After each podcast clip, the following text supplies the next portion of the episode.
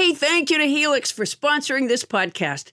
Adam has had his Helix mattress for almost a year now, and he's loving it. It's it's actually hard to get him up. In fact, he won't stop talking about it. You'll understand what we mean when he goes into detail. Thank you for the detail, Adam, later on the episode. But for now, we want to tell our listeners about a special deal going on. Our Sleepy Time Pal Helix is offering up to 30% off all mattress orders and as if that's not enough, two free pillows for our listeners. Go to helixsleep.com slash Paula. That's helixsleep.com slash Paula. This is their best offer yet, and I'll bet it won't last long. With Helix, better sleep starts now. When you need mealtime inspiration, it's worth shopping Kroger, where you'll find over 30,000 mouthwatering choices that excite your inner foodie. And no matter what tasty choice you make, you'll enjoy our everyday low prices, plus extra ways to save, like digital coupons worth over $600 each week. You can also save up to $1 off per gallon at the pump with fuel points. More savings and more inspiring flavors make shopping Kroger worth it every time. Kroger, fresh for everyone. Fuel restrictions apply. Scarpins Avenue. Coming to you live from our houses in Los Angeles, California, it's Nobody Listens to Paula Poundstone, your comedy field guide to life. Tonight, it's a new year, thank God, and with a new year comes time to think about getting a job. But how are you supposed to find employment during a pandemic when your only marketable skill is performing comedy in front of a live audience and there are no live audiences anywhere? Huh? How are you supposed to do that? I'm asking for a friend. Tim Lo, founder and managing director of Your Next Jump, is here to tell us how he helps job seekers get employed. Tim, my friend is going to interview you to find out how to interview. Plus, mailbag. Tony Anita Hull opens up our mailbox and discovers the most piercing piece of provocative prose ever posted to us. You've got to hear it to believe it. I'm Adam Felber, the man whose steady job is keeping the show's conversational resume adding up to a successful employment in the field of coherency. And now, please welcome the woman whose LinkedIn profile identifies her as, quote, celebrated comedian, noted conversationalist, and what was that question again? Paula Poundstone! Hey! Paula. It's- Welcome, Paula. Thank you so much. It's so nice to be with you guys. Hey, Adam, and before we go another step, thanks to tonight's house band, returning champion Cory Springhorn on the trumpet. Cory. Welcome, Cory. Cory. Cory. You know, you know what's amazing about the trumpet is that there's three buttons.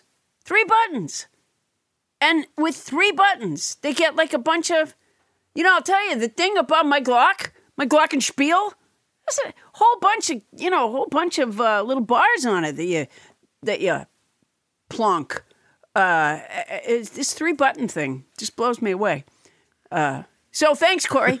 Um, yeah, it's you- it is it is amazing. As far as I understand it, there's um, I guess uh, one, two, three, four, five, six, seven, eight different uh, positions those buttons can be in, and that makes up that makes up an octave. I'm pretty sure. And let's not forget the different positions that the trumpet player can be in. So that adds a whole That's right. another range to it. Um, Adam, I have I have for a long while had this feeling that none of what's going on right now is real. It, because it can't be. Because it's too stupid. Right. So much of what's going on is just too stupid. It's the kind and how it keeps getting weirder and weirder, like in a dream. You know how, like, before you finally wake up from a dream, like what started out as a small weirdness has become a giant weirdness? So Oh yeah. I have this theory, and then um, I heard Judy Woodruff say a little while ago on the News Hour when they gave the um, prize for science to the um, physicists, and they were ta- and she Judy Woodruff said that a black hole can swallow up time, and I'm like, well, that's what's happened. We're in a black hole. That's another theory that I have. So Interesting. something to think about. yeah. Well, uh, yeah. It's just, it's And you know what? Okay. thought-provoking. All right, you know how you know how you guys paused right then before anybody said anything about my theory. There was this little uncomfortable pause. That's Yeah. okay. That reinforces my theory because you know how, like in dreams, sometimes when you start saying to the other people in the dream, like, this is a dream, and everyone sort of, you know, backs away from you nervously, like they know, but you're not supposed to know. That so I get that response a lot when I tell people about my theory. They just get- get kind of quiet for a second, like, ah, shit, she wasn't supposed to know, and now she knows. She knows. All right, Paula, uh, I'm going to need you to put your hands behind your back and just walk slowly out of your house now, okay?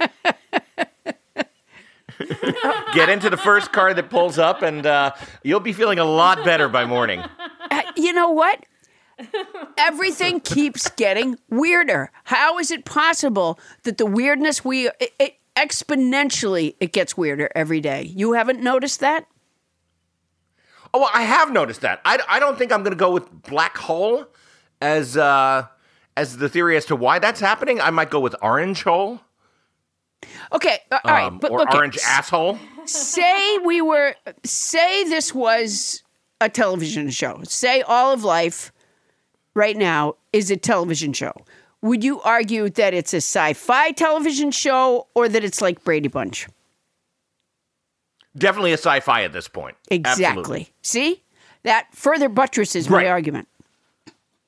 It buttresses your argument. Again, I would kind of urge you to abandon the, the black hole aspect of your argument because that seems to me to be a completely different kind of phenomenon than what you're getting at. I'm following the science, Adam. Yeah, but the sci- the- No, the minute I heard Judy Woodruff say Yeah. that, because I I knew that black holes could swallow light. I, I mean, not that I understand it, but I had heard those words before. Um, but I never do. heard anybody say that the black hole could swallow time. And as soon as I heard that, I'm like, well, that's what it is. Absolutely. so we're in a place where all light and time has been swallowed. I'm assuming we're inside the hole. Um, if if this is like Pinocchio, where they all get swallowed by the whale, and then they lit the fire, and it made the it made the whale sneeze. Do you remember that? And it sneezed out Geppetto and Pinocchio.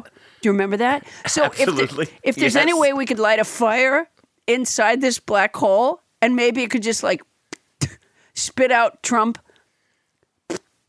And then everything would be fine in the black hole. So your operating theory is that if we could cause the black hole that we're in to sneeze us out, No, just we'd as, all be okay we'd again be we'd fine. be living in a less. We're fine inside it. We just need Trump like that. We really need to have a physicist on this show. Yeah.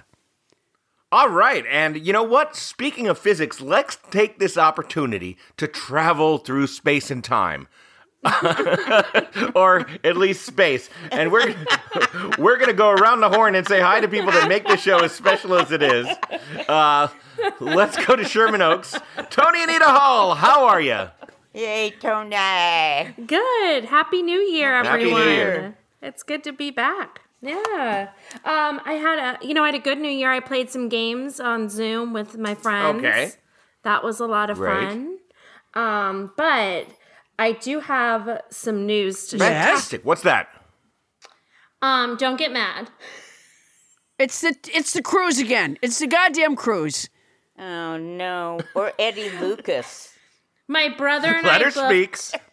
my brother and I booked a cruise for December 2021. Oh, for God's sakes, Tony. Well, at you least it's a year away. I mean, that's better news. We did. We did. We booked a cruise, celebrity cruise for New Zealand in 2021, December. Wow. yeah, Tony. Wow. 13 Well, uh, there's been so many like you book a cruise and then it's canceled and then you you book a cruise and then there's the covid cruise and then there's the placebo you've been on you wanted to go on the placebo cruise I don't understand the relentless desire for the cruise I feel like it's a challenge now. oh it's a challenge yeah, but your last cruise was a miserable experience, wasn't it, Tony? Yeah, okay, miserable strong. I now look back at it with fondness. Oh, fondness. if, if I remember correctly, you went on a cruise. You uh, had to delay the cruise for four days due to coronavirus. Then you got on the boat. I'm guessing, guessing everybody who's not named Tony Anita Hall from that cruise is dead now. And you spent the entire cruise sobbing and fighting with your cousin. and My didn't your niece, yes. didn't your brother leave? Your niece. Didn't your brother like get off the boat? My brother got on the ship and then left, and then he he he got he got on the ship and then decided that it was if he stayed on, something bad was going to happen. So he What was off. the what was the thing that prompted him to leave though? Uh, it, there, there were there were a series of several things, but the last straw was the mouse in the room. And then my brother saw the mouse twice, and he decided that that was a bad omen, given Oh, yeah. everything else that had happened. He had a drink spilled on him, something else happened. Um, so he got off the boat and just left my niece and I. He's like, something bad's gonna happen. I'm getting off, and then he just left us on the ship. Yeah, he's right though. Little did he know that the bad thing that was going to happen happened to our entire country and not just that boat. Exactly. Exactly. Yeah, no, he's absolutely right. You know, there's that old seafarer's um, expression, you know, see a mouse twice uh, and bad stuff happens. That's, you know, that's as old as that's as, as old as That's a sea tough travel. seafaring expression because it doesn't rhyme. Well, yeah, it's hard to remember. Yeah. See a mouse It should be twice. something like "see a mouse twice, and it won't Yeah. be nice." yeah, yeah, So yeah. yeah, I'll be cruising next year Hmm. for 13 All days right, on the God other help half us all. of the world. Yeah. And on that, let's turn our attention from Sherman Oaks and look northward, ever northward into the Simi Valley, where lurks Captain Crinkle, Bonnie Burns, Paula's manager, our producer. They're all the same person. Bonnie, how are you? I'm good. Happy New Year, you guys. Happy New Year, New Bonnie. Year. you know, I can't. The the New Year's thing just means nothing to me. But I'm happy for the rest of you. Do you? do you? All right. Should, Yeah. That's a that's a way to celebrate. yeah, You've- Adam. Do you think it's too early to look back on 2021? Yeah, I think it's a little early for that. I I, just- I like how you how you how you've managed to be a skeptic for the one holiday that has nothing to do with our country or a religion. Yeah, but it's just that everyone, I feel like everyone, it's like we're going to see The Wizard of Oz. Everyone keeps saying, oh, 2021, it's going to get better in 2021. Everything's going to be better in 2021. No, it's not. Not, not, not. Indiv- individual things have to change in order for things to get better. It's not just magically going to happen. So the idea that at, at midnight, I mean, how do you feel? Do you feel different than you did December 31st? Uh, no, no, not much. Um, but I like to be hopeful. You know, it's a it's a it's a way of marking the calendar. We all have to mark our lives with various events. So, so you marked your calendar on that night? Well, yeah, I have to get a new calendar. So you, so you got a new calendar. You don't even use a calendar. You use the stupid computer. You know, I do I, have a wall calendar. she's so open-minded about things. Like No, personally, it's it's just it's it's just people are like. I, I don't know. I- I- people just keep saying stuff like mindless zombies, you know. Happy New Year. Happy New Year. Oh, yeah, big, big fucking difference. Thanks. Yeah, to you too. you're being such a Happy- you're being such a downer about it. Happy It's like when season of somebody says- change and renewal. Happy, happy, happy. when somebody says I gotta say, I agree when somebody with says Adam. Merry Christmas to me, when somebody says Merry Christmas to me, you know what I don't say? I don't say, that day doesn't mean anything to me, and most of my family was killed by purported Christians. Well, I think that's wise. It's just not a it's not a cheery holiday message. I just suck it up and say Merry Christmas back. Oh, then you guys, there's something I want to say to you. What's that? Happy New Year.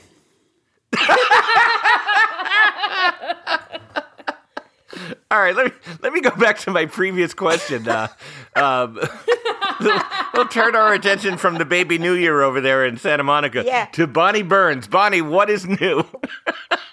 Every Everything is new. Everything is new for Bonnie. She's so into New Year's. Bonnie, tell them how everything is new. Tell them all the changes that have happened since New Year's. You know, okay. no, because here's the thing. Here's the thing. I think I agree with you that it it has nothing to do with the new year and I agree with Adam that all the new year is is a marking point, okay? Mm-hmm, but mm-hmm. I am optimistic with Biden being elected, a new administration coming in, and this idea of living in a black hole is not exactly uplifting. So No, you I don't know anything. to I- no, continue the- saying like that when I'm not I'd like to be positive that things might get better is good. yeah, I, I, I, I'm am in the talking rare and un- un- uncomfortable position of being in, in a total agreement with Captain Crinkle on this one. But Paula, I just, I, I'm not talking about a black hole like Lisa Bright and Dark. I'm talking about uh, uh, space, like how we might be in a different reality than we were. In uh, uh, black holes eat time, so does Twitter. But uh, I think, yeah, I'm not when you when I say black hole, I'm not referring to some sort of depressive. I'm referring to uh, space. I just hope that this episode ends like a very special episode of Paula Poundstone with you, a la Jimmy Stewart, running down the street yelling, Happy New Year, everyone! Happy New Year, you old buildings and loan! Happy New Year! You know, No, you know what's what? really what partway through this episode, I'm going to take a job with Mr. Potter. Here's the thing. this is a little Oh ironic because I was so worried about what I was going to talk about today.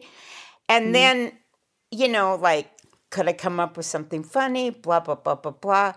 And compared to like what you're saying, for me to just go, oh, you know, the dogs have been on my nerves. Len Romo's dad makes candy on the side. He sent me a box and I ended up eating most of it. Sounds so Pollyanna oh compared to what we're talking about. I just No, it sounds like you're having a very positive experience so far in 2021. No, I Yeah, it don't does. look at it that way, but Adam's right. There's like marking points. Otherwise, you just have this big flood.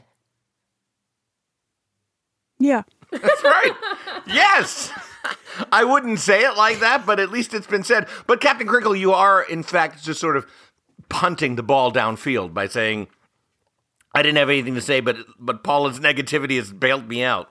It's not negativity, it's I want to throw up from her negativity. Oh my god.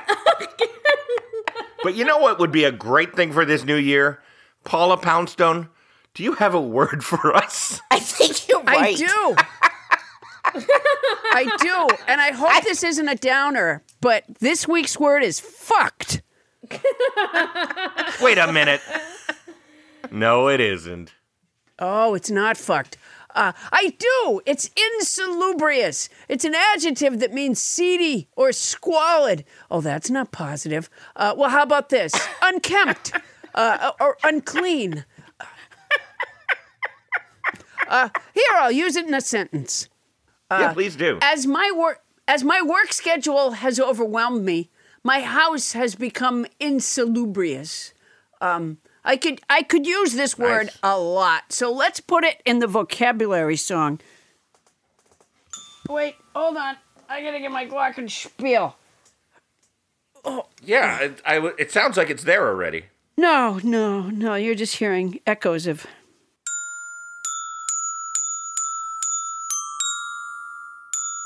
Oh wait, I started wrong. Hold it.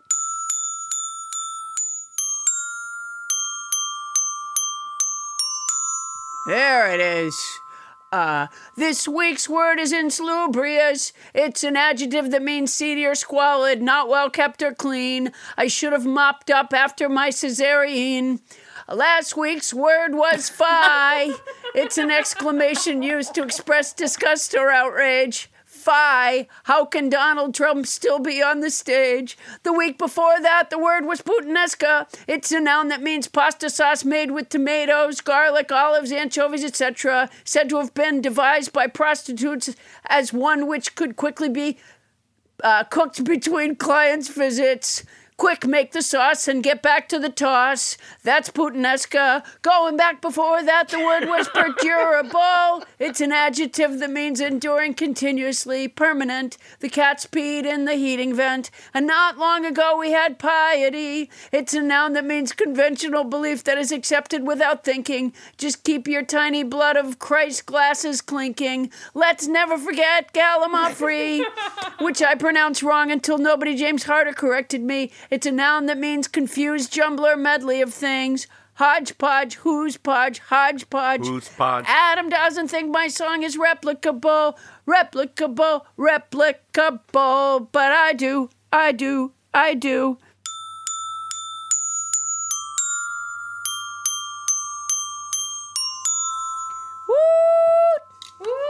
Yeah. Insalu- insalubrious. Bravo. Yeah, insalubrious. Insalubrious is great.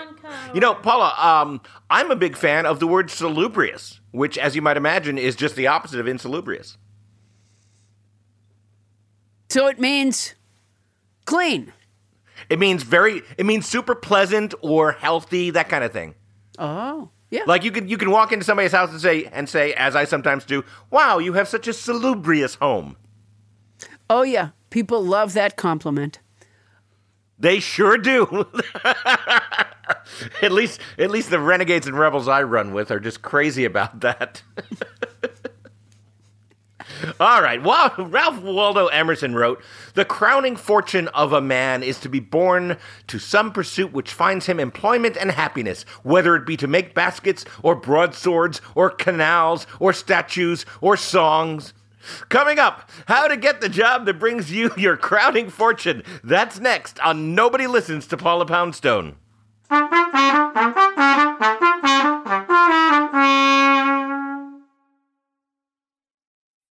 Hey, Paula. You know, every once in a while we get a new advertiser that I get super excited about. And I have to say, just because of the circumstances of my life, right now I'm really excited about our new advertiser, Quince of Quince.com, the clothing provider.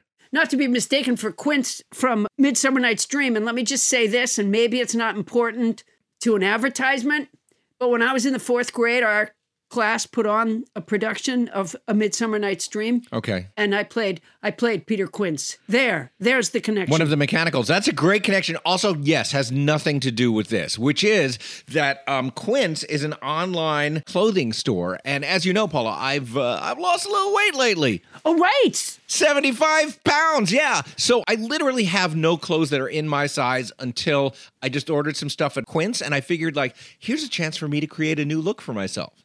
A whole new image. And how's it going? Not bad. I mean, the clothes are fantastic. I know that you ordered some too. What I got is I got Yes. the Comfort Stretch Traveler five pocket pants And I got the um oh it's so and I got the hundred percent European linen shirt and it looks breezy and it fits beautifully. And these are like premium pieces of clothing that are selling for like you know thirty dollars a piece or starting at thirty dollars at Quince.com. It's awesome. I look good. I ordered the brushed lounge jogger. Ooh. And, you know, I put them on when I came back from New York. I pulled them on, and I, I swear to you, okay, this is not scientific because I was tired already, Right. but they were so soft and, and so comfortable that honestly, like right as I got them up to my waist, I, I, I think my eyes closed. They're so, co- it's a softness, it's a kind of softness that I don't think I've ever experienced in a garment, honestly. You know, my uh, drawstring European linen trousers are a little bit like that too. Like so comfortable that I just want to hang out with myself. Sure. Yeah. yeah. And they're European. Keep that in mind. They're oh, they are so European. And you can get those kind of, you can get washable silk tops, you can get uh, 14 karat gold jewelry and like all these accessories. Quince sells a lineup of timeless pieces that keep their customers looking effortlessly chic year after year. I'm not certain that I look chic, but certainly if I did, it's not going to take a lot of effort. I now look chic and I feel pretty great. And Quince only works with factories that use safe, ethical, and responsible manufacturing practices and premium fabric. It's all good as far as I can see. Is it my imagination or did they cut out the middleman? They cut out the middleman, Paula Poundstone. I love it when they cut out the middleman. That's the thing, they cut out the middleman. That's fantastic. So be like me and Paula. Get warm weather ready with Quince. Go to quince.com slash nobody for free shipping on your order and a 365 day returns. That's Q-U-I-N-C-E dot com slash nobody to get free shipping and 365 day returns. Quince.com slash nobody. And honestly, I look fantastic. Paula, you won't be able to keep your hands off me. Oh, I can't wait. And don't think that if you had to return something, don't think you're sending it to a middleman because they cut out the middleman. They cut out the middleman. That's quince.com slash nobody. And if you're going to do it anyway, Use our code. Hey, Paula, it's been almost a year now since I got my Helix mattress. And as you remember, there was some drama surrounding Helix mattresses. Because Oh, when oh my Helix gosh. first sponsored us, Bonnie took the mattress and Yeah. she's been loving it. But finally, I got my chance to get a Helix mattress and I sleep so well. I mean, the family bed is where we all gather. We watch movies in, in our room occasionally and everybody just piles on it and it it's comfy. And yet, when one person hops on, the other half of the mattress doesn't fly up. I'm a fan. Well, you know, Adam, everybody is unique and everyone sleeps differently. That's why Helix has several different mattress models to choose from, each designed for specific sleep positions and feel preferences. Models with memory foam layers to provide optimal pressure relief if you sleep on your side. Models with a more responsive foam to cradle your body for essential support in stomach and back sleeping positions plus enhanced cooling features to keep you from overheating at night. And if your spine needs some extra TLC, they got you. Every Helix mattress has a hybrid design combining individually wrapped steel coils in the base with premium foam layers on top. It is the perfect combination of comfort and support. I agree with that last bit. I don't get all the technical stuff about the mattress, but it is soft and supportive. Helix offers 20 unique mattresses the award winning Lux, which I got, and ultra premium Elite collections, the Helix Plus, a mattress designed for big and tall sleepers, and the Helix Kids mattress designed for growing bodies and endorsed by child sleep experts. And my daughter now wants one. So, how will you know which Helix mattress works best for you and your body? You go to their website, take the Helix sleep quiz, and you find your perfect mattress match in under two minutes. You know, when you said you can't follow all the technical stuff, it's really not that technical. You know, uh, no matter what way you sleep, they have a mattress that will support and comfort you. How hard is that? Uh, you know, when you say it that way, it seems a lot simpler. I take it back. That's my boner. And your personalized mattress is shipped straight to your door, free of charge. And Helix knows there's no better way to test out a new mattress than by sleeping on it in your own home. That's why they offer a 100 night trial and a 10 to 15 year warranty to try out your new Helix mattress. Well, I like that there's a warranty, but they can pry that mattress from my cold, dead hands. I took the sleep quiz. I was matched with the Helix Midnight Lux. I got the Lux, and I love it. It is such an upgrade from my old mattress. You know, I think Bonnie got the Midnight Lux She did. too. Yeah. You're not here. Don't want to take Adam's word for it? Well, you got Bonnie's word. Helix has been awarded the number one mattress picked by GQ and Wired magazine. It's even recommended by multiple leading chiropractors and doctors of sleep medicine as a go to solution for improving your sleep. Your sleepy time pal Helix is offering up to 30% off all mattress orders and two free pillows for our listeners. That's a lot, and it's already not that expensive a mattress. Go to helixsleep.com slash Paula. That's helixsleep.com slash Paula. This is their best offer yet. It's fantastic. It won't last long. With Helix, better sleep starts now. Well, not right now. And if you're going to get it anyway, Use our code. On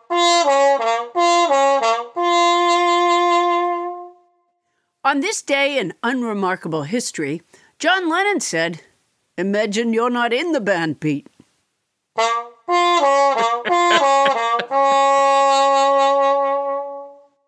And thank you, house band Cory Springhorn. Hey, Paula, we have something in common again. We do? Yes, we do. We both now need jobs. Oh yeah, yeah. I guess yeah. you got turned down by a variety of local grocery stores, and uh, I've got an announcement to make, which is that, uh, and I'm happy and sad at the same time to say this. At the uh, end of the year, I finished writing this book I've been working on, and uh, so I too am now looking for a job. Yeah. Well, Adam, it's not easy. no, it's it's tough out there. Do you have your resume all polished up? No, never written Okay. a resume in my life. Really? Wow. No. Oh, well, you filled out applications, but you've never had a resume to attach to it. Then is what you're saying. Yeah, it's uh, you know it's different than it used to be. I'm telling you, it's not the same. That's absolutely true. But fortunately, we have someone on the phone who can help us find employment. Tim Lo is the founder and managing director of Your Next Jump. He has over a decade of experience in business strategy and process improvement, and he is a PAR W slash CC certified resume writer. I don't even know what that means, and a professional career coach. Please welcome Tim Lo. Tim, Hey thank- guys, glad to be here. I'm so glad you're here. Uh, As you can hear from the from the slight anxiety and and me and Adam's voices, it's, it's almost an emergency. Um, you know, Tim, looking for employment has changed a lot over the years. For example, LinkedIn keeps sending me emails, and I never look at them because I think it requires a password.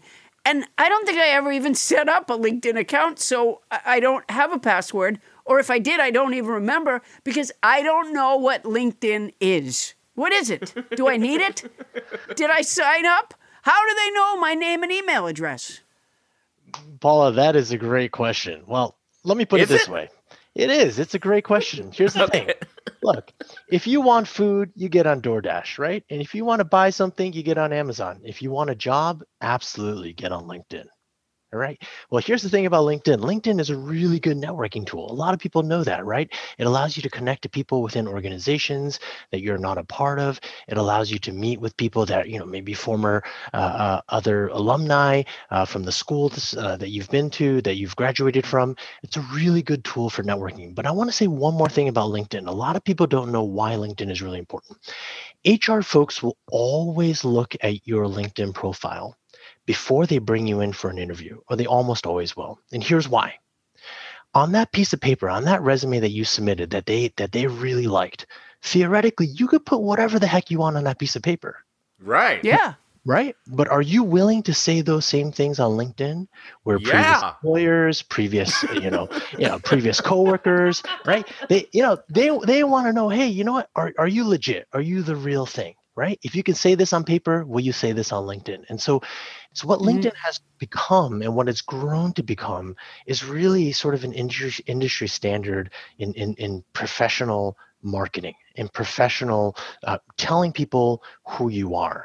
And because so many people use it right it, it, it kind of it snowballs. So it's become a, a- really uh, a tool that that pretty much all professionals use across all different types of industries. So it would really help you a lot to get on linkedin especially as you start networking Now, do you help people with resumes and like that? Yeah, absolutely. That's that's one of our core things, right? I mean, the resume is really the foundation of the job search. That's the first thing that people, that's your first impression. And so the resume is really, really important to make sure that you hit that out of the park. And what makes a good resume? Yeah. Okay. Well, good resume. So whenever we write a resume, there, there's basically you know kind of two things that that we really want to hit. One is, and you've seen this. I mean, kind of think about your own resume. A lot of resumes, and this is really natural. Resumes tend to read sort of like job descriptions, right? People put down, you know, these are my day-to-day activities, these are my roles and responsibilities, how many people I manage, size of the budget, these are the projects that I lead. Yeah, and of course there's a place for that on, on the resume, right? But here's the thing what we find what most employers are looking for is really answering that so what question, right? I don't want to know that you're a project manager. I want to know that you're a damn good project manager. So you can't just talk about what you do. You have to show people how well you do it, right? Let me let me say one thing. A really good way to test your resume is this, right? If you look at your resume and you look at your, your the current job that you have, right? And someone else and you just think, okay, someone else has the same job, same title as you. You guys work side by side, okay? And you know, every morning you're coming to work and you're killing it. The client likes you, the employer likes you, you're just solving problems every day. But this other guy, he was working with you. He's got the same title. Let's just be honest. He, he he's pretty bad. He he's kind of like you know that that guy in um in in in in, in college who just kind of tags on in the group project, right? Oh, I hate that Doing all the guy. Yeah, everyone hates that guy.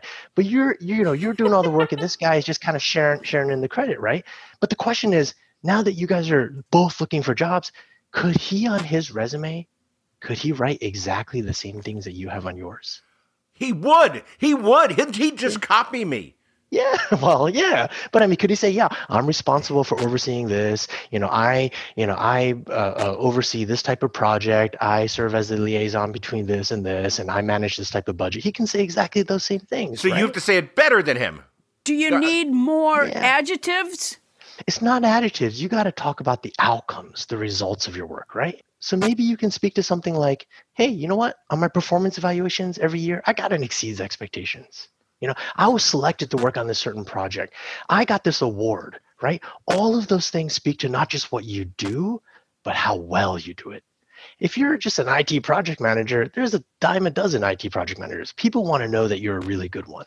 So, how do you differentiate yourself? Not just by talking about what an IT manager does, because everyone knows that.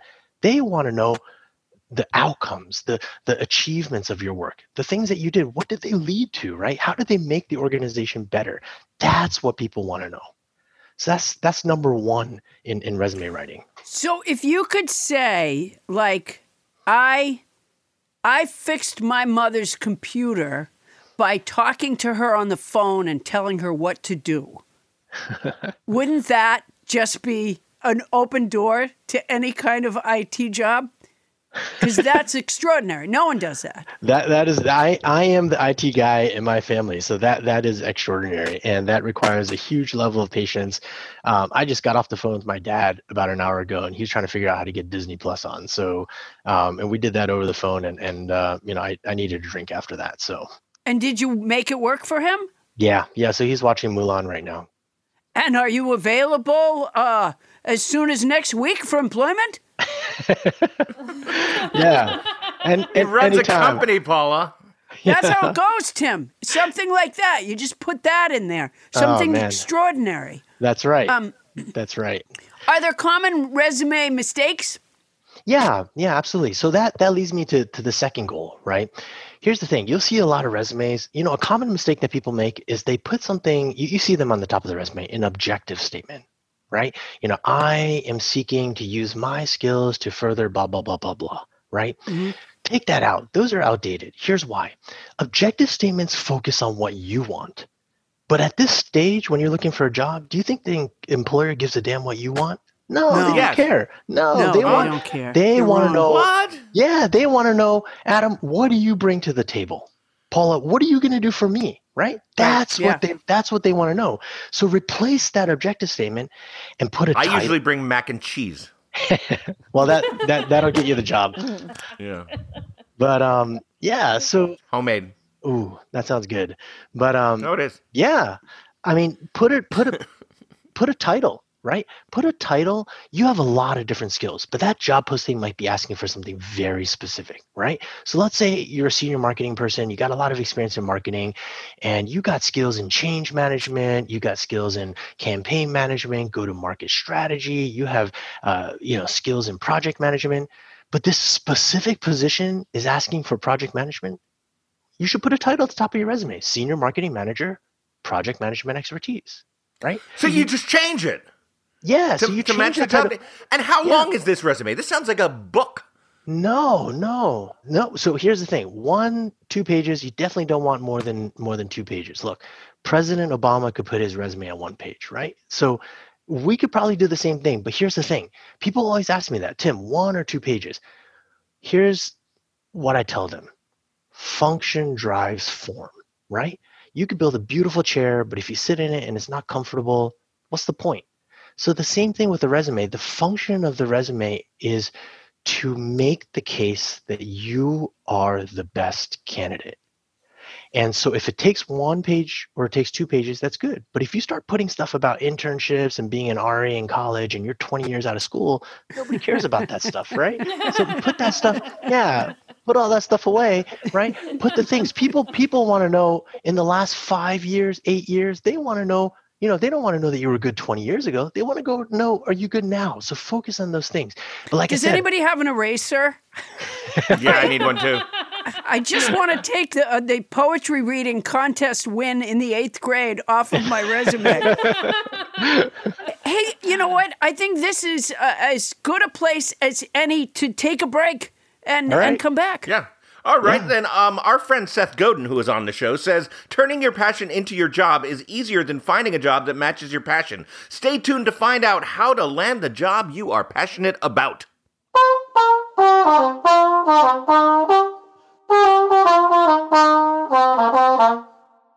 The cat of the week is Dirty Kitty from Echo Park, California.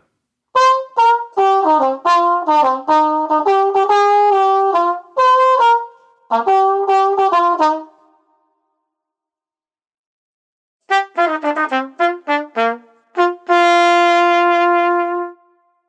we are back with Tim Lo, founder and managing director of Your Next Jump, and he's been giving us some great pointers about how to get a job. Tim, what else should we know? Yeah, I mean, if the resume is really, really hard to read, right? Think about it. Typically, in a current job before, you know, COVID, you know, every job you apply to, maybe there's 150, 250 candidates that are applying. Now, there's less jobs. There's more people applying. There's going to be 300, 400 people. If I'm the HR person and I'm looking at 400 resumes or even 300 resumes, do you think I'm going to spend one minute on each resume? No way, right? I mean, that, that's five hours. So here's the thing when someone picks up your resume within five, maybe eight seconds, it has to be crystal clear the answer to these two questions. What is it that you're trying to do?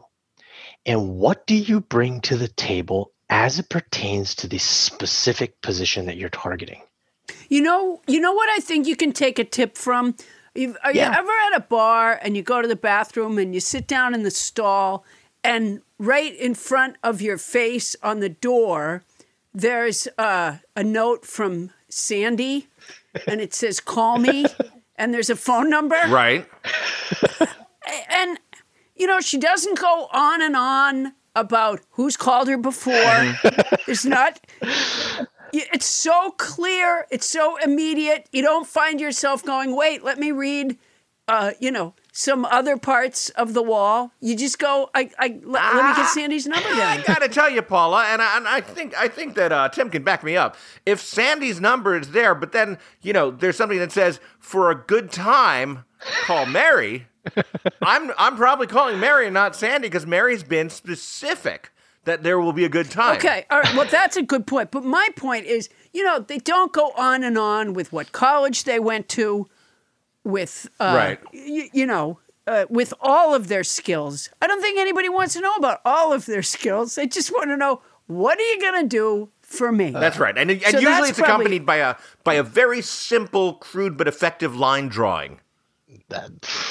Yeah, sometimes I think that if I ever have a resume writing company, Uh-huh. it'll be called off the bathroom door resume writing.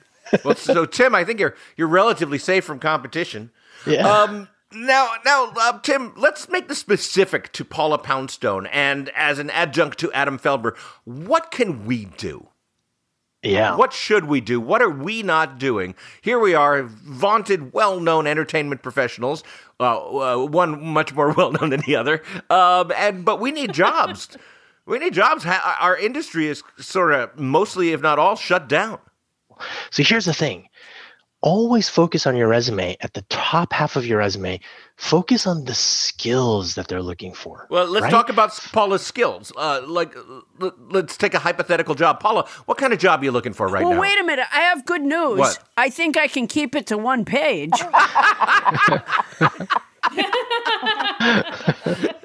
In fact, I think I could make it fit uh, in that very small section right next to Sandy's phone number in front of the toilet in the bar. Now, now, now, Tim, can Uh, we can we can we take Paula's skill set and make it sound more professional? Well, here's the thing. I got to know what job Paul is applying to, right? Paula, And what are you that's applying where to? We start thinking. Um, I uh, yeah, I don't know what's available, Tim. What do you got? Um, okay, well, all right. The one, okay, here, all right. I've thought at one time or another, I've thought, well, maybe I could go into um, advertising.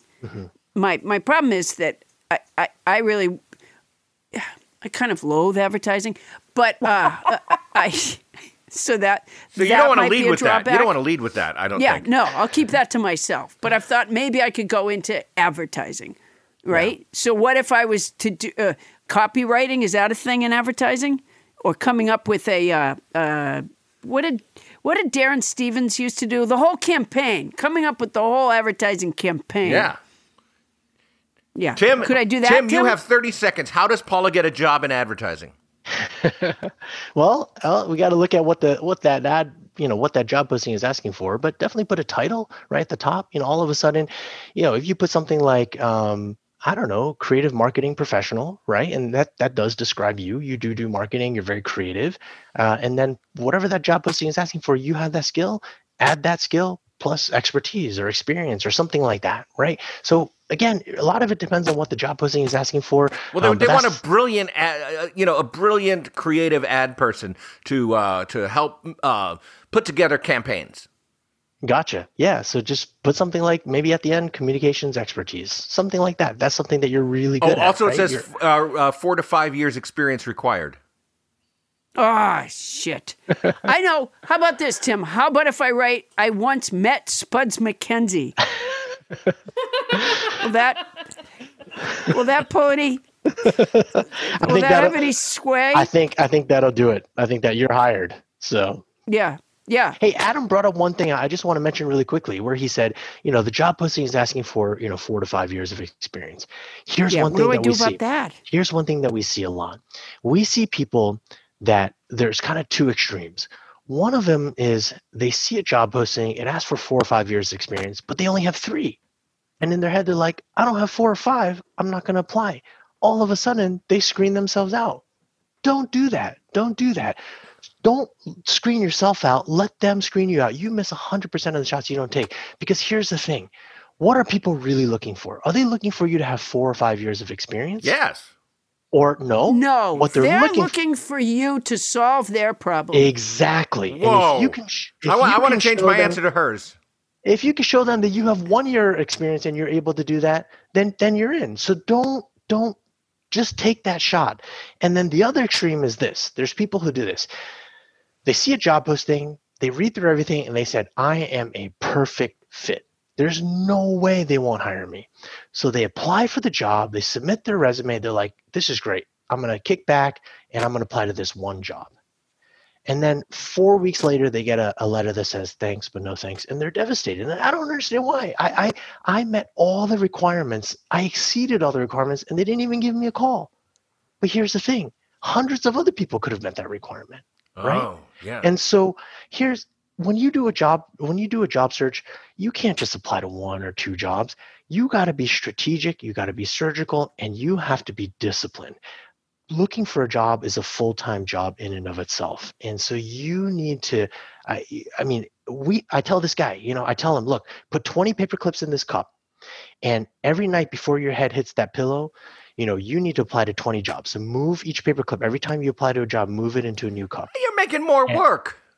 I, I'm telling you, but Hey, this you is were it. It's- replying or applying for the jobs, and now you have me moving paperclips, and I'm doing yeah, it for free, Tim. It's free, and it, but it's a visual reminder, and it helps you, and it helps you. Oh, And that sounds so, clever. uh, I, I, can move Yeah. paper clips. I mean, I, I should even put that on my resume. But let's move on. Uh, let's get to this the point. Wait, you know, I just want to say one thing. If I okay, if I said that I had four or five years experience and I didn't, um, then what I would do is during the interview when they when they realized like, well, you don't have four or five experience, I would say, I thought you meant dog years, Great. and that way there they see I can think outside of the box. Brilliant. It's brilliant. Yeah. So, so, But don't lie on your resume. Let's get to the thing that Oh, neither. don't lie on your resume. Never. Oh, okay. Shit. Let's get to the thing that Paula and I have not gotten to yet, uh, which is the interview. Yeah. Assuming that Paula and I ever get to an interview, um, uh, and and I guess the, the the stop and shop where Paula applied didn't want to get get to the interview phase, and, and it's never happened for me on LinkedIn. what are the Trader Joe's and Vons. Trader Joe's and Trader Vons. They wanted and nothing Vons to do want with nothing me. to do with her? Joe Joe didn't want to trade with me in any way. Um, what what what do you do? What's the the do's and don'ts of a good interview? Yeah, that's that's a great question. All right, so the ideal candidate, we, we kind of simplify it. We, we, we call it there's there's three C's that everyone really is essentially looking for, and we call it character, chemistry, and competency. Right. So character is you know are you authentic? Do you do you have integrity? Right, you know chemistry. Are you easy to work with? Are you coach, coachable? You know are you a good culture fit? And competency really is you know look do you, can you do the job right? Applied knowledge, you know proven skills. You, you have the ability to learn. And then once you get into that interview, right, think about those three C's for every portion of the interview. And every interview essentially is broken down into three components. There's the narrative, right? What is the first thing they say to you at an interview? Tell me about yourself, Adam, right? And they're not looking for you to say, yeah, yeah, you know, I went to school here and then I worked here and then this is where my next job was and currently this is what Oh. I'm doing. So you're saying you want to be more concise than that? Well, yeah, but I mean, what they're looking for, and when they ask you that question, and that's the break the ice question. They want to know, Adam, in 30 seconds, why are you sitting across the table from me? What what makes you relevant for this position? And then the the second part of the interview is the technical, right? Do do do you you know do you have the skills, right? And so for all the skills that you have, you know, give specific examples. But sometimes you don't have those skills too, right? Never take the blame for not having the opportunity to, to gain certain skills. Instead, you know, guide the employer through some other skills that may be relevant to, to what they're looking for. Right. Mhm. And a good thing to do is use some emotion words. I enjoy, I feel comfortable, I am passionate about, I love, right? People love to work with people who care about what they're doing.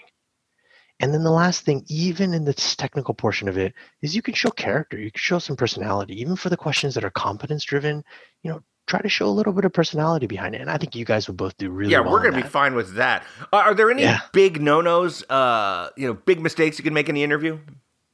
Yeah, I mean, a lot of times people ask some tough questions, right? Maybe they'll ask you a question like, uh, "Hey, what's what's your greatest weakness? What's your greatest weakness, Adam?" Right? And so I care too much.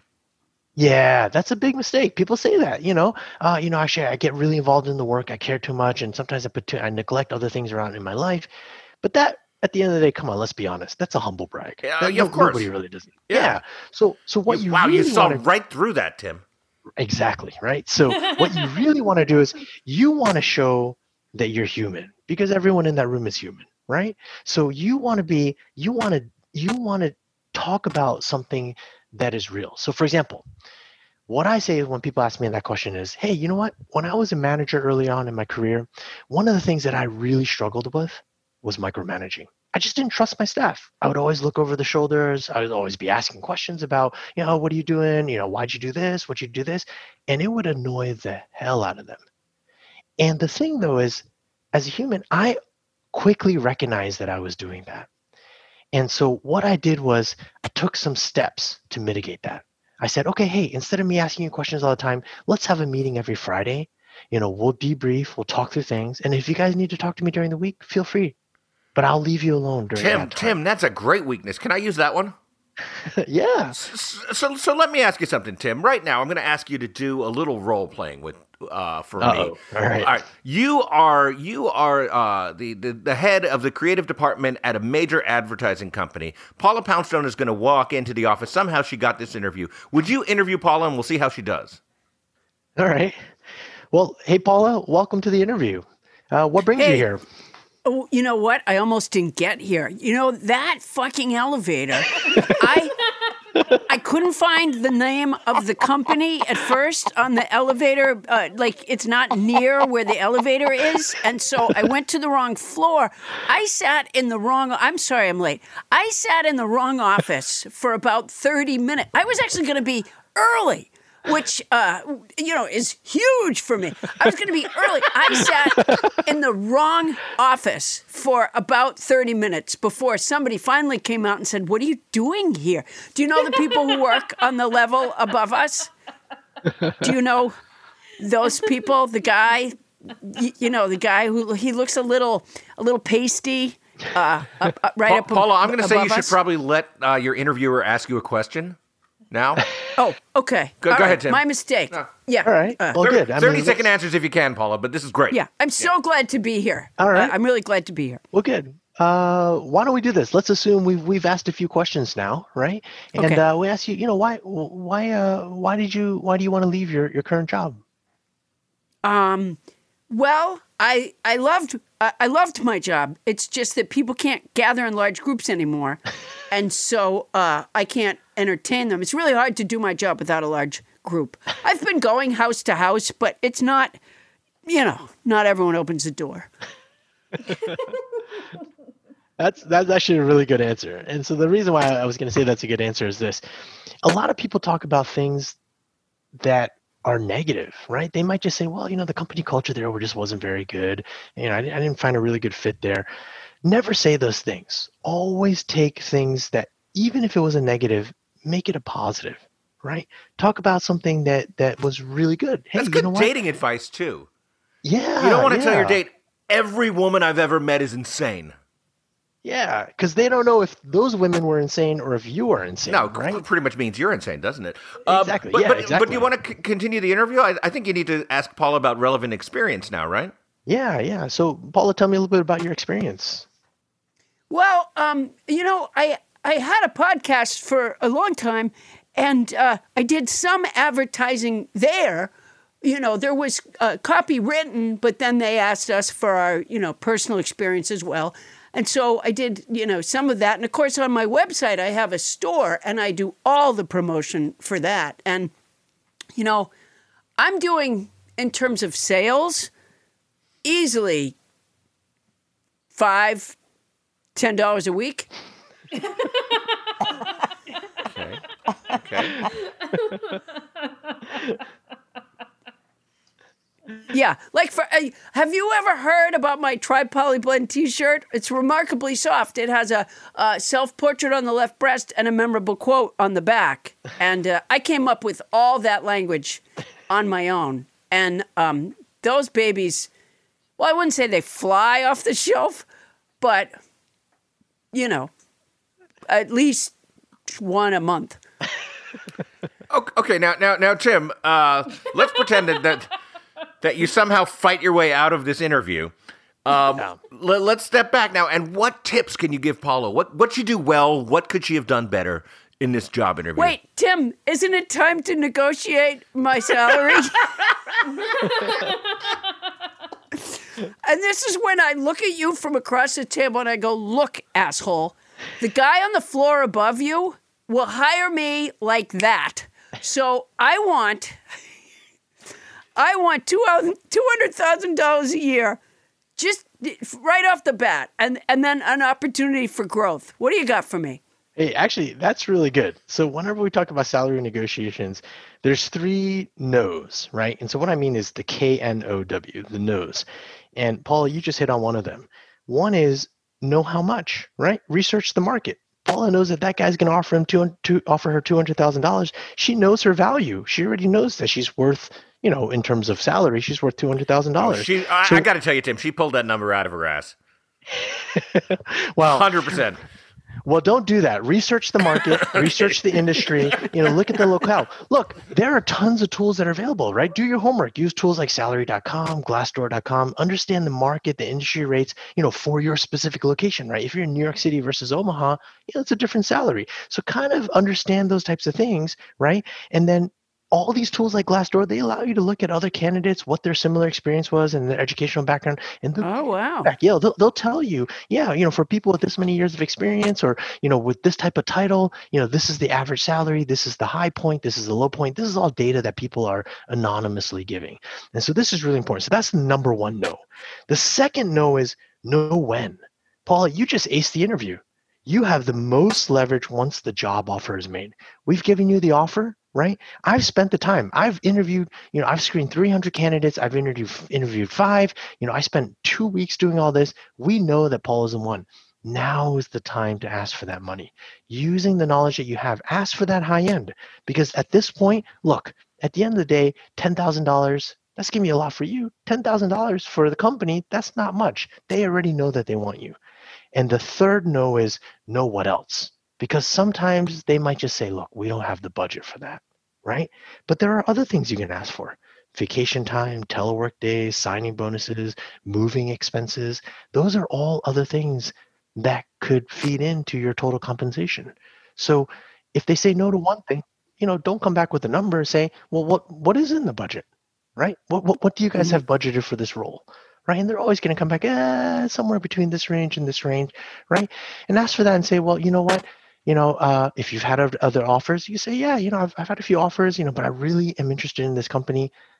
Would you be willing to offer a signing bonus?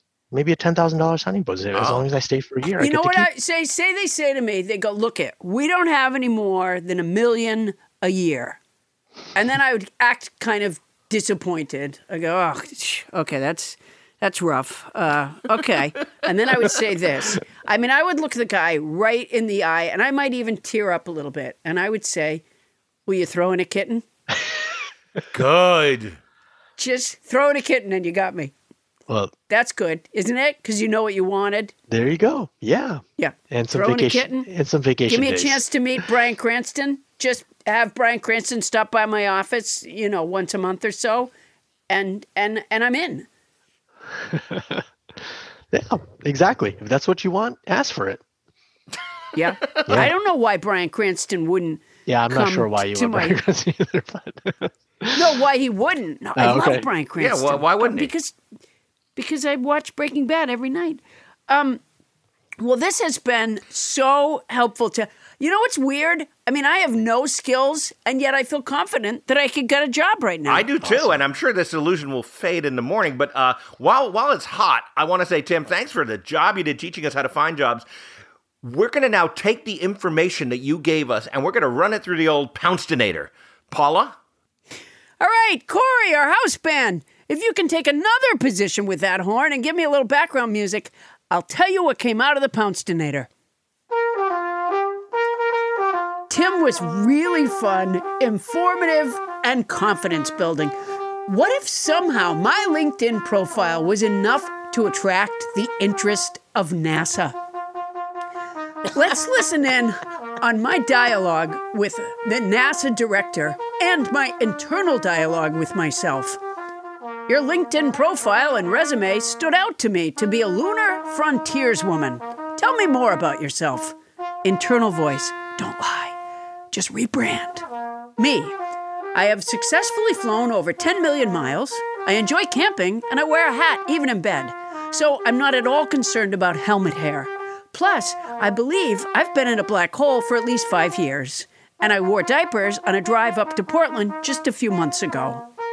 NASA director, why do you want to leave your job on this planet? My internal voice, don't say anything negative.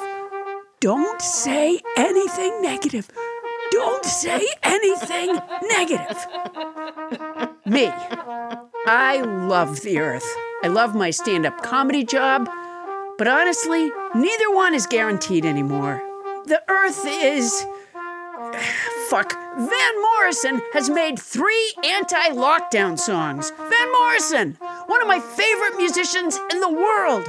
For several months, when my daughter was a baby, I took Polaroid pictures of her in the same place every day or couple of days. And my friend Marcia filmed the pictures and set them to the Van Morrison song Brown Eyed Girl.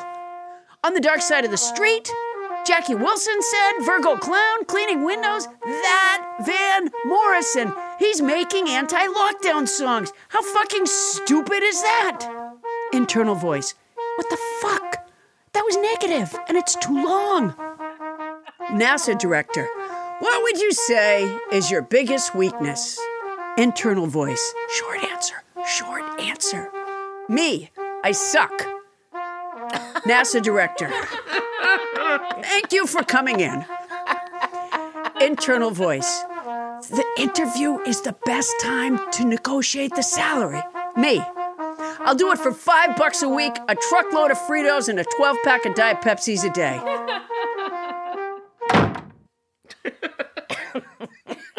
Fantastic. That was great, Paula. He's the founder and managing director of Your Next Jump. Just go to yournextjump.com to find out all about it. Thanks for being on our show, Tim Lo, everybody. Thank Tim, you this so was so much fun. Thanks. It was a lot of fun. Thank Thank you you very guys. much. Great. You were great. Coming up, mailbag. Tony Anita Hull opens up our first listener mailbag of the brand new year and pulls out a provocative piece of prose. That's coming up It's right the- after this. Wait a minute. It's the first What? one of the new year? Yes, Paula. It's the first one of the new year. Oh my god. It's gonna it's gonna be amazing. It's gonna be Yes. amazing. Wait until you uh, listeners brace yourselves because this is the harbinger of all that is to come. Somebody needs a visit from three ghosts of New Year's. and that's coming up right after this.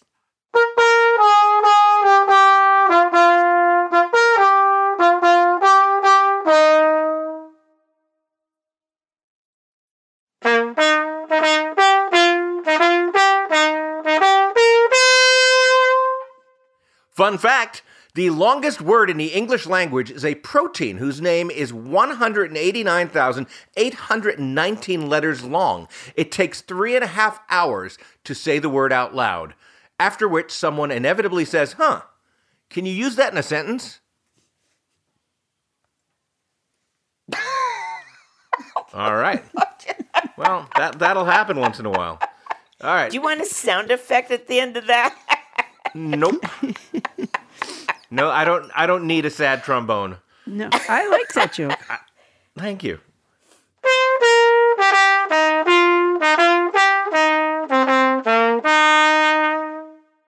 And we're back. It's time for mailbag. Thank you, Paula. That's probably our best theme song on this show. Uh, so, a- as our listeners know, every once in a while, Paula and I like to reach into the mailbag, although we don't feel comfortable reaching into the mailbag um, by ourselves. We That's why we have Tony Anita Hull to brave that mailbag Shit, I hate that. for us. T- Tony, what you want to step on up to that mic and tell us what you found in the mailbag? Yes, I do. Um, so this first email is kind of long, so bear with me because I think it's worth reading the whole thing. Are you ready? Okay. Here we go. Buckle in. In 2020, no podcast documents the deteriorating mental health of America better than Nobody Listens to Paula Poundstone.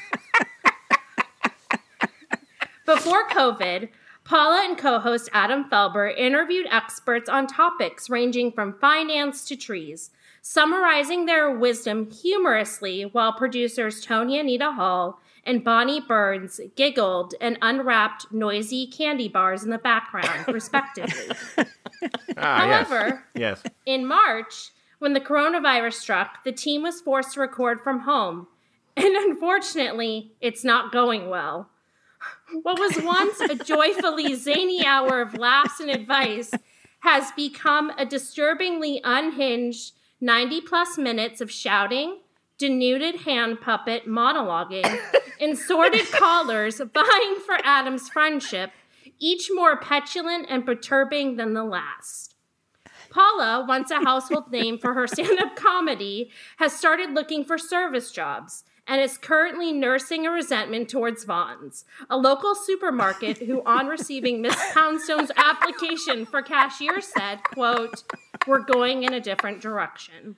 But Paula, but Paula isn't the only one in decline. Adam's trademark resolve to keep the show on topic has all but disappeared. Once the master of skillful segues and keeping an eye on the clock, he now says things like, quote, I don't even know what's going on anymore. And at times screams into the phone, shut up, Bonnie. Shut the fuck up. Frustration with Captain Crinkle, aka Bonnie Burns, Paula's manager of 28 years, is understandable. While Bonnie claims to have had a successful career in show business, citing weekly weight loss strolls with Cher, it's clear that she has now entered into the Grey Gardens phase of her success.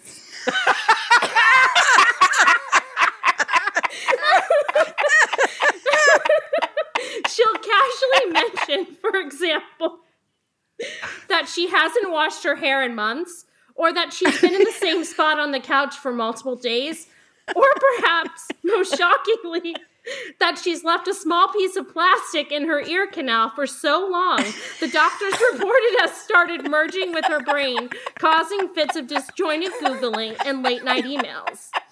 As a listener, it's clear that this woman desperately needs medical attention. Yet, even Paula, her professional partner of almost three decades, seems more amused than concerned. The only person whose mental and physical health seem relatively intact is Tony Anita Hull, who records the show from her studio apartment in Sherman Oaks. Tony is clearly a kind, patient, and generous producer, yet the chaos of the podcast has driven even her to an almost suicidal state, evidenced by her upcoming coronavirus themed cruise to Mexico. bon voyage, Tony. Enjoy seven days upon Royal Caribbean's Death Wish of the Seas, and may you never have to return to Nobody Listens to Paula Poundstone ever, ever again. Signed, Billy, concerned nobody in Hollywood, California. Oh, Wow. Billy. Billy, Yeah, Billy, I Billy, just- that was fantastic. That, that was really fantastic. Billy, I just want to say to you, though, that some of that deterioration had started to take place before COVID, just in our defense. oh, my gosh. Oh, Billy, was- Billy, Billy, that was fantastic. I wish it wasn't. I wish it wasn't too long for a show description because it's very good. It's it's so right on. I, I, I think Billy has earned himself a Thomas Coin coin. Honestly, I think so. That's a good idea. Oh Yeah. my lord. yeah, Billy, send us your um, postal Yeah. address so we can send you a Thomas Coin coin. That's a good idea. Wow. You know, I think I think Billy Fuckface got me a little incorrect. Whoa. You know, Billy, Wow, I, I I'm think pretty it was. sure. I think it was. Uh, it was I don't think it that's was, his last name. Yeah, it was an amazingly accurate portrait of our of our show, and I wanna- agree. I want to thank you so much, Billy. You know, sometimes sometimes Bonnie, it's hard to look in the mirror, but I think that uh, Billy has forced us into the looking glass here. Ah. oh Yeah. my gosh. I don't think he gets the comedy slant of my character, although it is true that because nobody sees me every day, maybe I have worn the same t shirt for, I don't know, two or three weeks. What difference does it make? Well, if there was anybody near you, it would make a big difference. Yeah. Yeah. Es- especially when you haven't moved off that section of the couch in quite a while.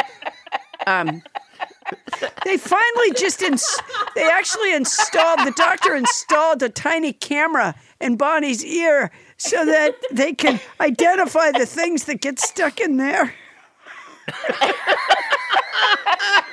Just watch him in the office. I um, I, I like that Bonnie wants us to believe that this is a character she's playing, but she did get that thing stuck in her ear.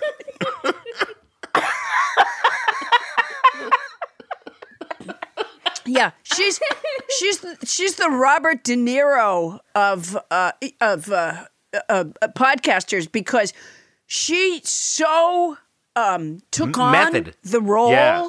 uh, the comedic role that she plays on our show that she actually went to the doctor. You know, a lot of people would you know drop it when they were not recording anymore, but Bonnie, No, the thing about the thing in my ear was because I pulled out the headset and the little spongy thing got left in there. How was I supposed to know? Well, because it wasn't on your headphone anymore. Okay, but you know Well, what? who looks at it that? did. It, it did happen to me only a few weeks later, but I didn't leave it in there. That's the difference between you and me. Let me ask you something. How do you explain the Nerf bullet that they pulled out of your ear? How do you explain that? The the Nerf The bullet. what? The Nerf Nerf bullet. Hear you because there's something. All right. Um, you know, You know, Tony, yeah, let's let's reach back into that mailbag because I think But I just want to. I think we're done I just want to probing tell, around Bonnie's I, ear.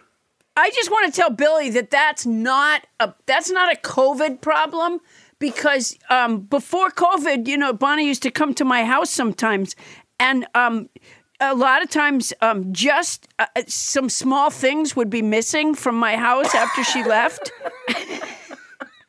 And then they would show up again sometime after she had a doctor's appointment. So that's not a new thing.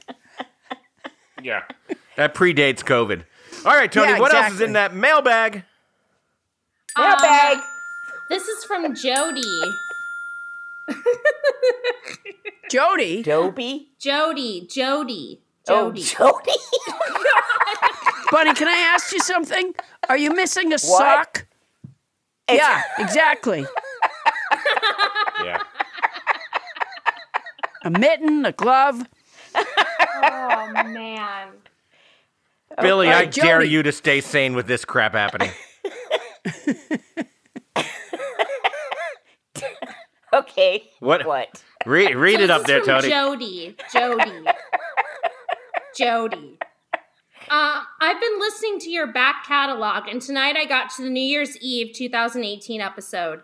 It's almost cute how terrible you thought things were back then, Jody.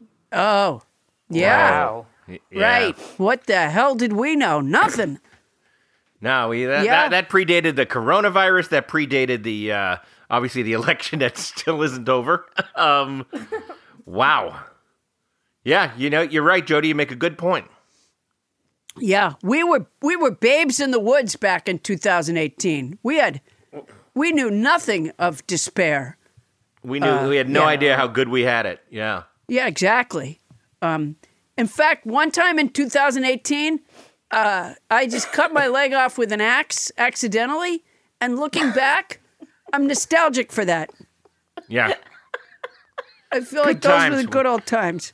We didn't know how good we had it. All right, Tony, what else is in there? Mailbag. Mailbag. So this is from Mark Horn. Hello, Paula. You know I you, you know I used to think it was painful but comical about your accidental nipple piercing from your cat. That was until it just happened to me. Ow. I now have a new level of respect for you. Happy New Year to you and the staff at NLTPP. Oh my gosh, Mark, that was your first cat nipple piercing of 2021. Oh my heavens. The changes that 2021 has wrought. Yeah, it's a big difference. Yeah. He used to have his nipples pierced by a hamster. Um, but this is a big step up. Yeah. Mark Horn. Wait a minute. That's really his name, Mark Horn?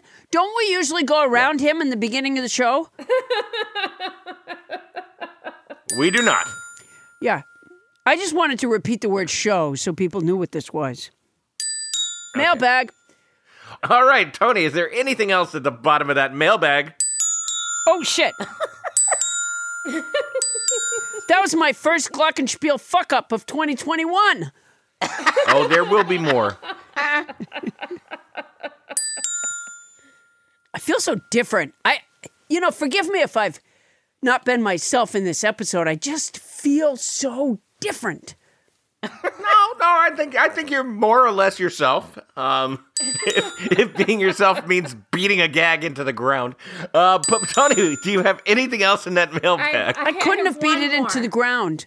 I couldn't have because it's the beginning of the year. I mean, if I'm still doing by I don't know May, then I think you could say I've beaten it into the ground. But uh, no, it's, this is very early No, on in the year, Adam. This is everything we do now is has a patina of new. It sure does have that New Year smell, doesn't it? It does. Tony, does. what do you got? I do have one more. It's from a Nick Mazakua. Sorry, Nick, I butchered your name. Anyway, so Nick says, Hi, Paula. The tones you play on the Glockenspiel to introduce your vocabulary song would make a great ringtone. Happy New Year, Nick. That's a really good idea. Nick, are you Nick. serious?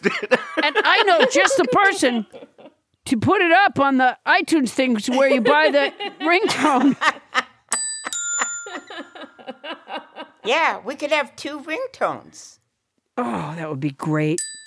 You know what the works new so year. good about that it's essentially a doorbell. is we had It's essentially a doorbell. it's nothing. It's not a ringtone. It's not even a tune. It was the same last year, and here in 2021, it's the same thing. It's just a ding dong. It's two notes on a glockenspiel. Don't encourage her, Mark. Okay, how about this? How about if it's 2021 calling?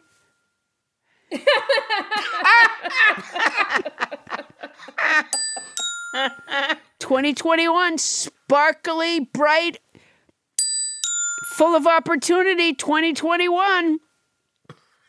I'm just gonna. I'm going back to 2020, everybody. Yeah, yeah, not me. I'm moving to Georgia and voting for Kelly Loeffler. All right, well, Tony, thank you. That was a fantastic job on the mailbag. Mailbag. Thanks, Tony, and thanks to all the nobodies Nick, Jody, Mark, and Billy who took the time to contact us for the mailbag. Mailbag. God damn it. Hey, uh, Paula Poundstone, uh, besides your great Glock skills, what else is going on in the Poundstone product empire this week? Uh, well, Adam, there's always a bit of post holiday depression when one realizes nobody got me anything from the store at paulapoundstone.com. But remember your New Year's resolution. You're going to take care of your own life. So go on over to paulapoundstone.com and get your needs met. Watch some videos, grab a remarkably soft tri poly blend t shirt with a self portrait on the left breast and a memorable quote on the back. I'd tell you more, but Heidi, no, yeah, no, no. That's completely understandable. wait a second. I'm sorry. What? You know what? There's a. Hello? Hello? It's, uh, Oh my God! Adam, you're not going to believe who just walked into my house. what? Hey, Adam. Hey. Yes? Hey, hey Adam. Adam Philbin. Yeah. Uh, What- it- who's It's this? me. It's me, Holly Jolly Dolly. How you doing? Who? Dolly Parton, you know. Working nine to five, what a way to make a living. Barely getting by, it's all taking and no giving. Of course, y'all wouldn't know anything about that. You're podcasters. You work a little over an hour once a week. Working five to six, what a way to make a living. Uh, Dolly, that's not that's not true at all. Making a podcast is a lot of work. It is? Yeah, we have to we have meetings to plan segments. There's segments? Yeah, yeah. We decide on guests, we book the guests. Really? Because I just showed up. I was hoping to talk to Bryan Cranston. I was walking through the alley and Paula's dog was acting like Bryan Cranston was in the backyard. I was so excited. I just come on in. Well, yeah, okay. Well, usually we invite the guests. Oh no, you you, don't want me. That hurts my feelings, Adam. Oh, no, no, no. That's not what I meant. I mean, obviously we're happy to have you, Dolly. Am I in a segment? I'd love to be in one of y'all's segments. Yeah, yes, you're you're definitely in a segment. Working five to six, finding guests for segments. There's there's a little more to it than that. We have to we have to test the products that we advertise, for example. Well, Adam, how long could that take? Working five to six, taking women's vitamin supplements. You're going to grow ovaries if you're not careful. I'm gonna what? Grow ovaries? I don't. Uh, if you're I- not I, I don't take the I don't take the women's vitamins. Good. That frees up some more time. Plus, you won't get cramps. I I don't mean it took a long time. I just I just mean there's a lot more to it than you were assuming. That's all, Dolly. I wouldn't have guessed it, and I've been listening before. Well, I'm just about convinced Bryan Cranston isn't here. Paula's dog is just plain dishonest. I've got to get to work, and I know you have a lot to do. Uh, I guess I do. Um, thanks for stopping by, Dolly. Oh, sure. Working five to six thirty. What a way to make a podcast. Okay. Well, I'll tell you, Paula, uh, that was interesting. Yeah, yeah, boy. She's listened before. Uh, Dolly's You didn't even sound surprised before. that you had Dolly Parton walk into your house. Well, you know, my dog, she lures people in. She's always pretending that Bryan Cranston's back there, and he's a big star. All right. Um, you know, uh, Dolly says that it only takes us an hour and a half, but uh, Paula, you know, I'm involved in a pursuit that takes almost exactly three hours these days, and that, of course, is the Starburn Sports simulcast, which uh, we do weekly now. Me and Jeff Cesario, we simulcast an NFL football game, usually on Thursday nights. But check us out over on, on my Twitter feed at Adam Felber or over at StarburnSports.com, which is where we actually run the audio portion of the game. Nice. Well, thank you.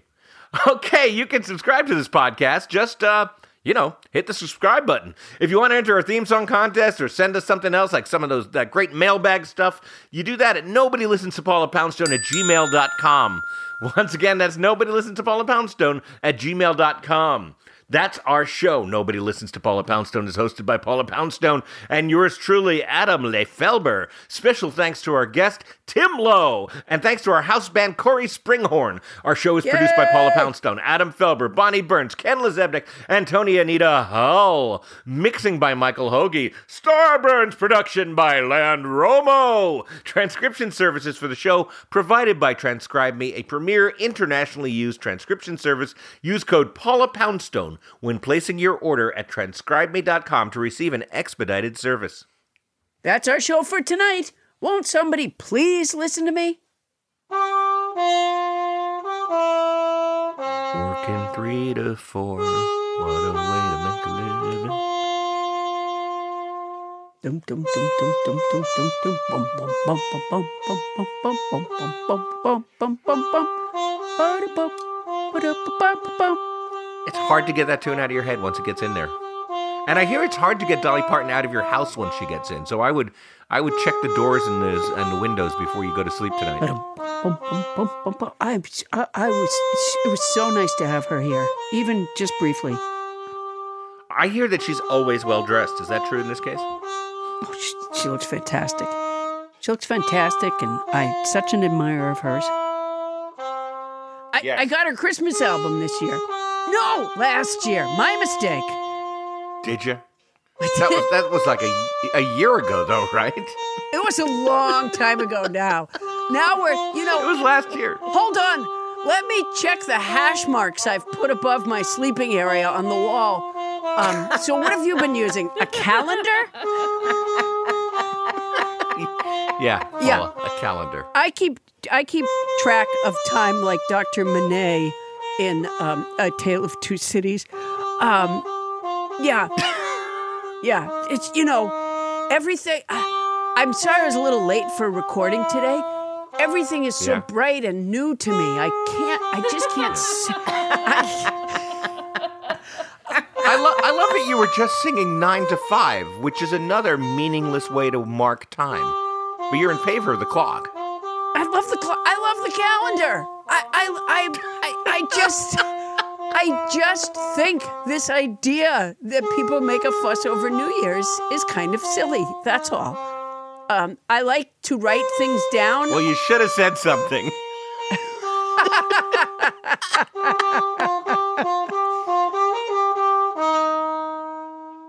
Starburns Audio. a podcast network.